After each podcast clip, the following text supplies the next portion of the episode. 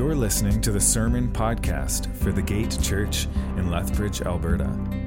For more information, to contact us, or to support this ministry, please visit the gate dot org.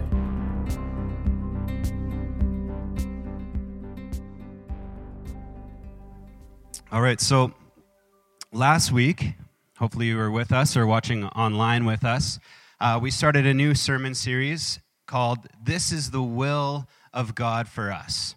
This is the will of God for us. And and last week we primarily learned, we hopefully we learned a lot of things, but we primarily learned that when it comes to discovering God's will for our lives, that generally speaking, anyways, um, this isn't some big mystery that we need to solve.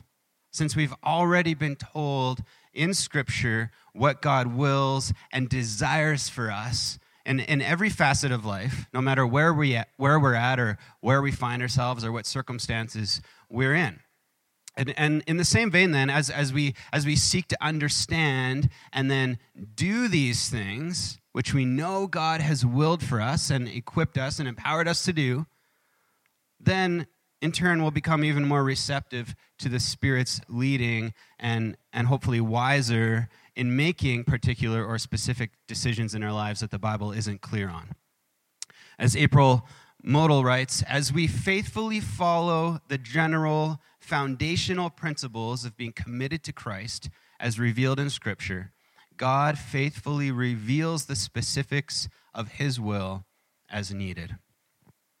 And so today we'll be continuing that theme. Today we'll be learning about what is, in, in my opinion, the greatest and most wonderful thing that God has willed for us. And it's this: to be saved and eternally satisfied in Him through Jesus Christ. This is God's will for us. So please turn with me now to John six. We're going to be starting at verses thirty-two and, and reading to verse forty. John six, thirty-two to forty should be up there on the screen for you as well.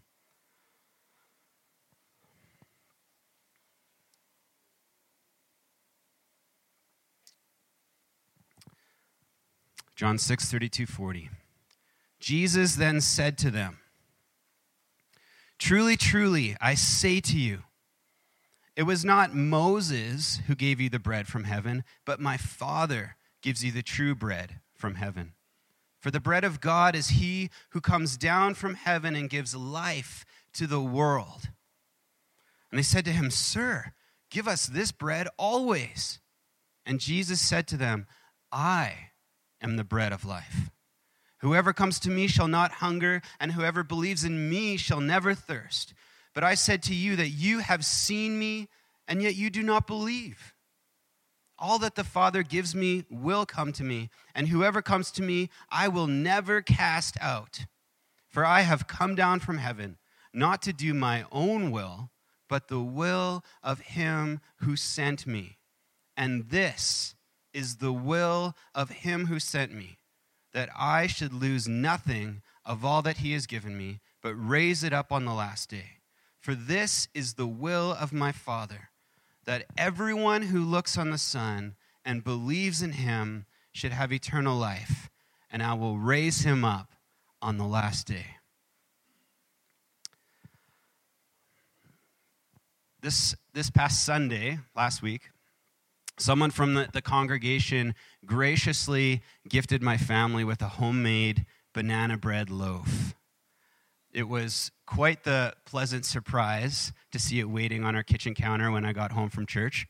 And I have to say that it was delicious, and, and we, we all enjoyed it immensely, so thank you to that person for that. But, but here's the thing. The issue I'm having now is that, unfortunately, it's It's all gone, right? We ate it, and now it's gone. Isn't that the worst, right? and and so I'm wondering, would it be, just let me know, would, would it be rude to ask that person to give me more of this banana bread loaf and at all times? Okay, yeah, right. Now that I say it out loud, it does sound a little excessive. Um, but wouldn't that be great, though? An endless supply of banana banana bread dropped off at my house weekly. Maybe we can get a church group together to make that happen. I don't know. I'm, I'm kidding. Um, a, a serving group. Yeah, we, we need some more volunteers. Anyone? Um, I'm, I'm kidding. But but this is pretty much what, what God did for the Israelites when, when they wandered through the desert for forty years after being rescued from their captivity in Egypt. Every day, except on the Sabbath, God provided a bread-type substance called manna, to, to fall on the earth from heaven for them so that they would always have enough to, to satiate their hunger, so that each day they would have their fill and they would never go hungry. And, and this, in and of itself, gives us an idea of, of God's desire for his people, that, that, that he wants them to be satisfied and provided for. And not only that, but he wants them to be satisfied in him, in his provision. Psalm one oh seven, verses eight to nine, responds to that. And it says it like this. It says, "Let them thank the Lord for his steadfast love, for his wondrous works to the children of man. For he satisfies the longing soul, and the hungry soul he fills with good things." This is what God does for us. But yet, when we look back at the, the desert, this manna that they ate, while an incredible gift from God that he provided each day for them, it was still food. And like the banana bread I received, it only satisfied their hunger temporarily. They always needed more. And what they didn't eat perished the next day. In a similar fashion, Jesus, at one point, he miraculously fed, you probably heard about this story, he miraculously fed five thousand people with five barley loaves and two fish. But then on the next day, that same crowd and people who heard about it were hungry again. And so they sought out Jesus in the hopes that they could, they could have a free breakfast, in hopes that they could eat more free bread. And, and the thing is that, that they were right to seek Jesus for their nourishment, but not in the way that they that they expected. And so Jesus said to them, John six twenty-six, Jesus answered them, "Truly, truly, I say to you, you are seeking me, not because you saw signs, but because you ate your fill of the loaves. But do not work for the food that perishes, but for the food that endures to eternal life, which the Son of Man will give to you. For on him God the Father has set his seal. Truly, truly, I say to you, it was not Moses who gave you the bread from heaven, but my Father gives you the true bread from heaven. For the bread of God is he who comes down from heaven and gives life to the world." So, so Jesus is saying to them, in a nutshell, you're coming to me to only, you know, feed your bellies for a day, but I've been sent by God to give you something that'll satisfy you for eternity. A bread from heaven that brings life to the world. And yet, still with their stomachs growling and, and food on their minds, they blurt out, "Give us this bread always." I mean, I, I didn't actually eat breakfast this morning, so I get why food would be on their brain. I'd probably have asked the same thing. But, but the thing is, Jesus isn't talking about physical food. He's talking about himself. He wasn't there to satisfy their bellies for a day, but to bring nourishment to their souls for eternity. John six thirty-five, Jesus said to them, "I am the bread of life. Whoever comes to me shall not hunger, and whoever believes in me shall never thirst." Jesus here, here is pretty much saying that he's the fulfillment of Psalm one oh seven, which we just read earlier. He's the one God has sent to satisfy the thirsty and hungry souls. He is the bread of life. He is the fulfillment and source of God's desire to see people eternally satisfied in him. And, and this is the way it was always supposed to be, to, to be satisfied in God. If we go back to, to Genesis in, in the garden, God created mankind to dwell with him and to be in relationship with him. It was our sin and our disobedience that distorted that. and took us away from that. As, as Mark Sayers writes, expelled from Eden, Adam and Eve lose their divinely given roles. Their constant companion was no longer God's presence, but instead shame, anxiety, and isolation.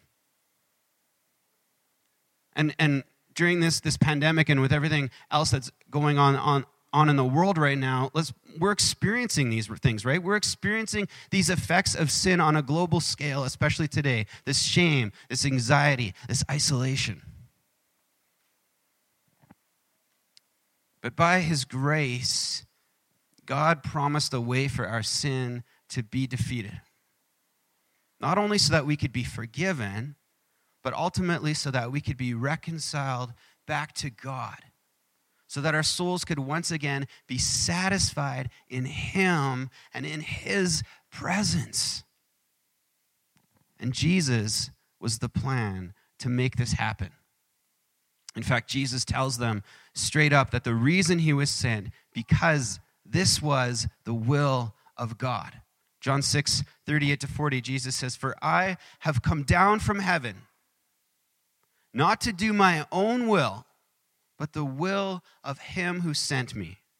And this is the will of him who sent me, that I should lose nothing of all that he has given me, but raise it up on the last day. For this is the will of my Father, that everyone who looks on the Son and believes in him should have eternal life. And I will raise him up on the last day." Jesus came to us because this was God's plan, that we would not perish in our sin, but have eternal life. And what's eternal life? Is it, is it just being in heaven? It's more than that. John seventeen, verse three, Jesus prays this. He says, "And this is eternal life." He defines it for us. "This is eternal life, that they know you, the only true God, and Jesus Christ, whom you have sent." To know the Father and Jesus Christ, whom he has sent, to be eternally satisfied in him. That's eternal life. And so let, let me reiterate this just one more time, because I think we we we we forget, we often forget how incredible this is sometimes. That the will of the God of the universe, the holy God who's set apart from, from sin, outside of creation, the Alpha and Omega, the creator of heaven and earth, his will is that we, me, you, will know him and be known by him. That's incredible. There's nothing more incredible or more important than that. The late theologian J I Packer, who sadly just passed away this week, sad for us, but glorious for him, because he's he's experiencing right now this quote that I'm about to read, which he wrote in a book called Knowing God. He wrote this. He said, "What were we made for? To know God. What aim should we have in life?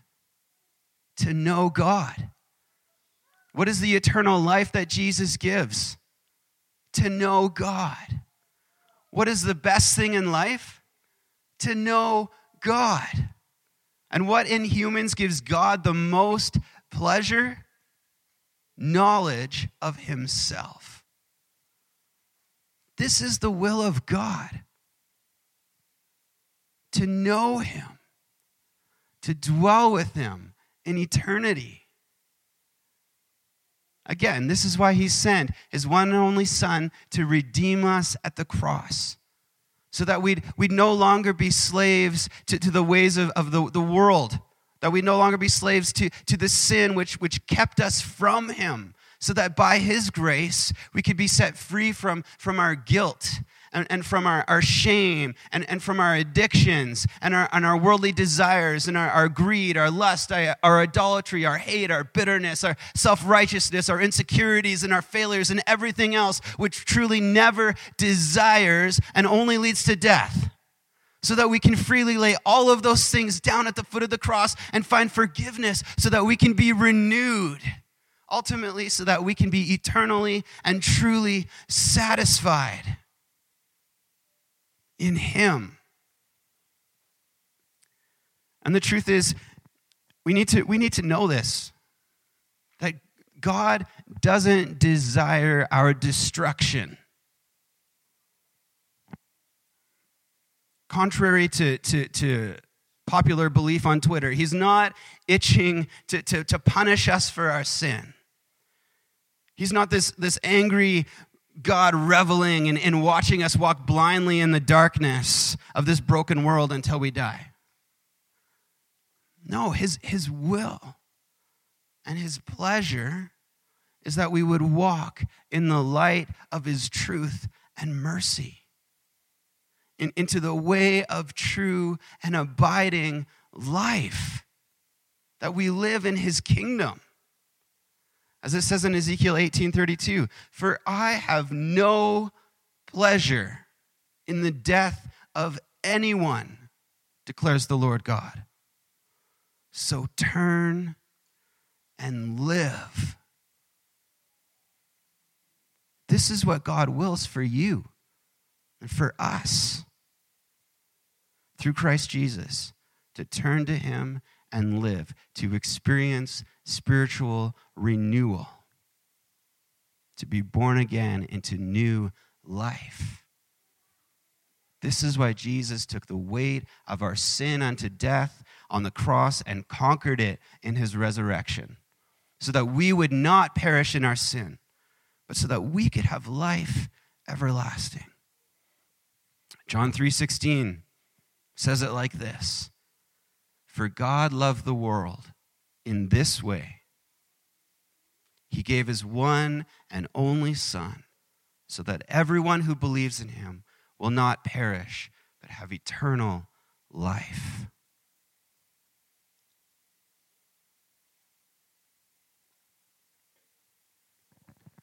So this was this was always God's plan, before the foundation of the world and for the fullness of time. And this is why, why Jesus tells the crowd, "Work for this bread." And of course the crowd asks him, because they don't understand what's going on, What, what work must we do to get this bread? And his answer is simply this: to believe in the one God has sent. Believe in Jesus. Place your faith in him. It was to this end that the Apostle Peter proclaimed to the crowd on the day of Pentecost, "And is that which I now implore for each of you as well."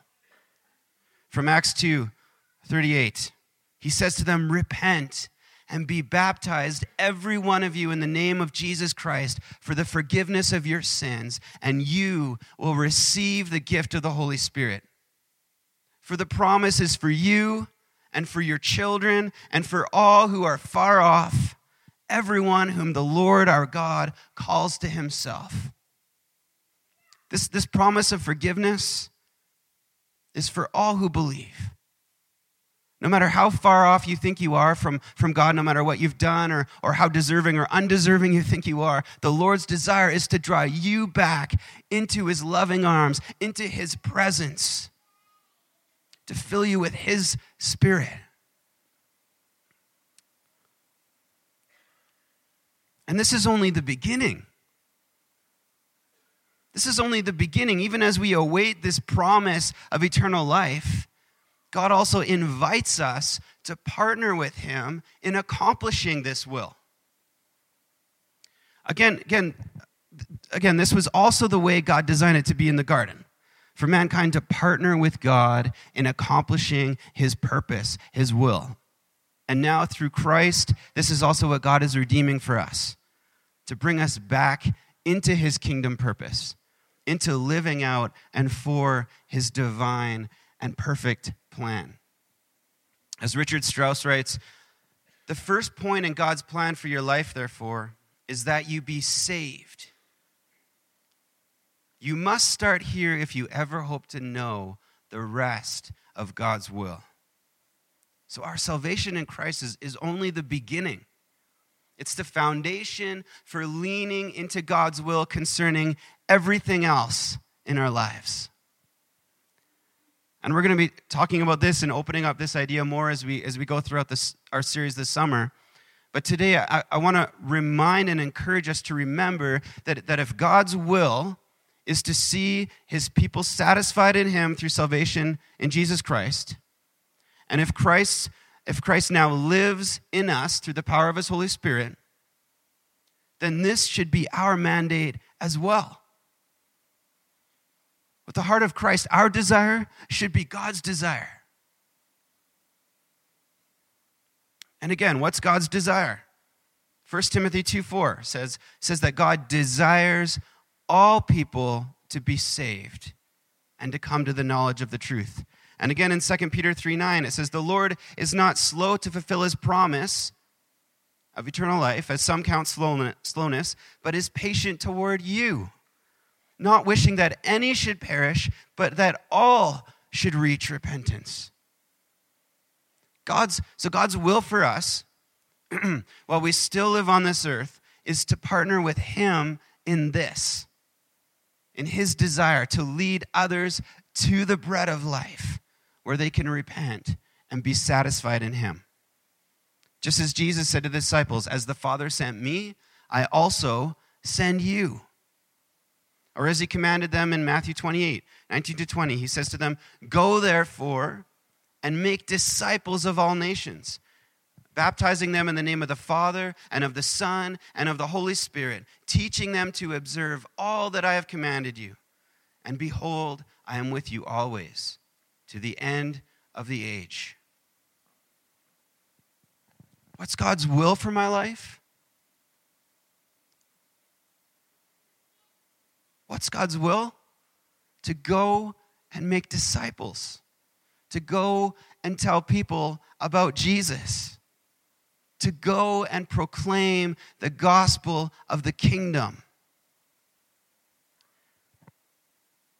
Filled with the Spirit of God, our, our primary purpose as the church, as the body of Christ, is to bring the presence and love of God into our communities, into our workplaces, into our family gatherings, into our homes, into our city, into our country, and throughout the world. Wherever we find ourselves, we need to realize that we've been placed there by God with a purpose. Oh God, why did you bring me here? Why am I going through this? With a purpose, to glorify and proclaim the name of Jesus. A W Tozer, in his book, The Dangers of a Shallow Faith, reminds us, he says, he says in his book, he reminds, us that, he reminds us that the Bible always sends us out in the world, but never to compromise with the world, and never to walk in the way of the world, but only to save as many as we can. That is the one direction. And so, my Christian friend, if you are settling back, snuggling into your foam rubber chair, and resting in your faith in John three sixteen and the fact that you have accepted Jesus Christ, you had better watch yourself. Convicting words for all of us, but an important reminder that we're not meant to just accept Jesus as Lord and then just sit around and do nothing while we wait for his promise of eternity. No, our new life in Christ, that is living and walking out in his will and his purpose for us, starts at the moment we believe. And so again, the primary thing which God calls us to in this life is to be witnesses of his grace and love, to proclaim the gospel of Jesus Christ for the glory of God. That's our church's passion statement, by the way, because it underlines everything we do as Christians. This is the will of God for us. And this is how, how Jesus even taught us to pray. right? Your kingdom come, your will be done on earth as it is in heaven. Our prayer is, is, is that the world would know and be in the presence of the Father, because that's what it that's what it is to be in heaven, to know and dwell with God the Father. And we know Jesus is the way to him. We've experienced it and should then be fired up to tell others about it.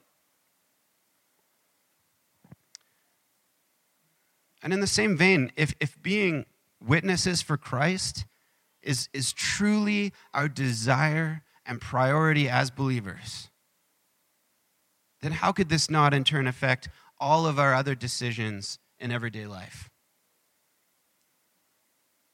Obviously, this doesn't mean always mean a call to missions or ministry, and it could, but it's, but it should also definitely affect the way we behave and, and communicate at work, right?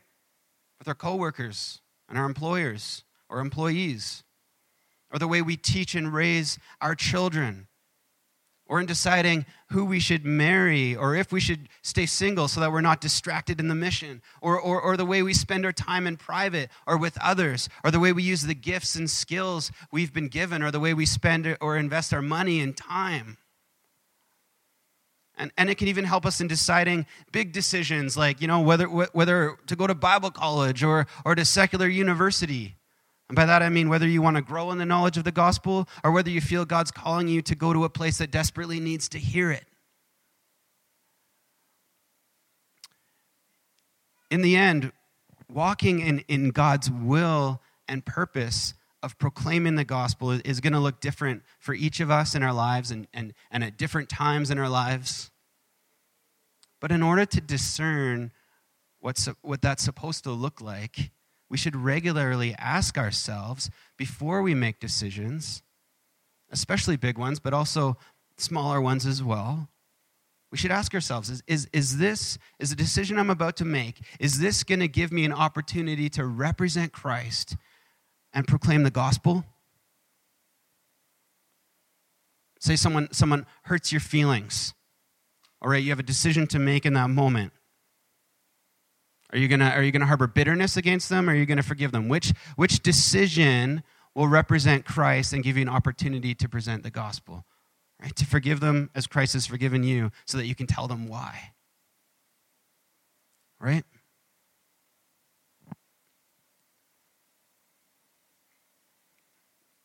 Because again, underlying everything God wills for us, this this is the eternal goal. This is this is the priority number one, to know him and Jesus Christ, whom he sent, to experience the eternal satisfaction that can only come from him, and then to partner with him in the power of his Spirit in proclaiming it to the world. This is the will of God for us. Let's pray. Heavenly Father, when we think about your amazing grace and your love with which you poured out for us through sending your Son, Jesus Christ, to take the weight of our sin on the cross, to bear our shame, to conquer death and his resurrection. When we think about all those things, Lord, it it, it fills my heart with, with such thankfulness and, and, and joy, knowing your desire and, and for us is to know you. Lord, how incredible is that, that you desire for us to know you. You desire for us to, to live. And we thank you that, that you made that possible, that you made a way for us, Lord. Lord, I want to lift up anyone in this room or anyone listening online right now, Lord God. Anyone that's that's that's still bogged down by, by shame or, or addictions, that doesn't know you yet, Lord God. I pray that you would draw them into your arms through, through the, the, the grace of Jesus Christ, Lord. That you would, that you would free them from those chains so that they, that they would turn to you and live, Lord. And I pray for those of us who have experienced that, that grace and that salvation, who know what it, what it, what it means to be satisfied in you, Lord, that we would grow in that. And that we would we would understand and, and be empowered to, to proclaim that to the world. Lord, how amazing it is. What a privilege it is that you have called us to partner with you in accomplishing your will on earth as it is in heaven. Let us never forget how amazing that is. And I pray that, Lord, that all we do in this life, Lord, would be glorifying to you, would be a proclamation of your gospel, of your good news, of your satisfaction, of your life. We pray these things in Jesus' name. Amen.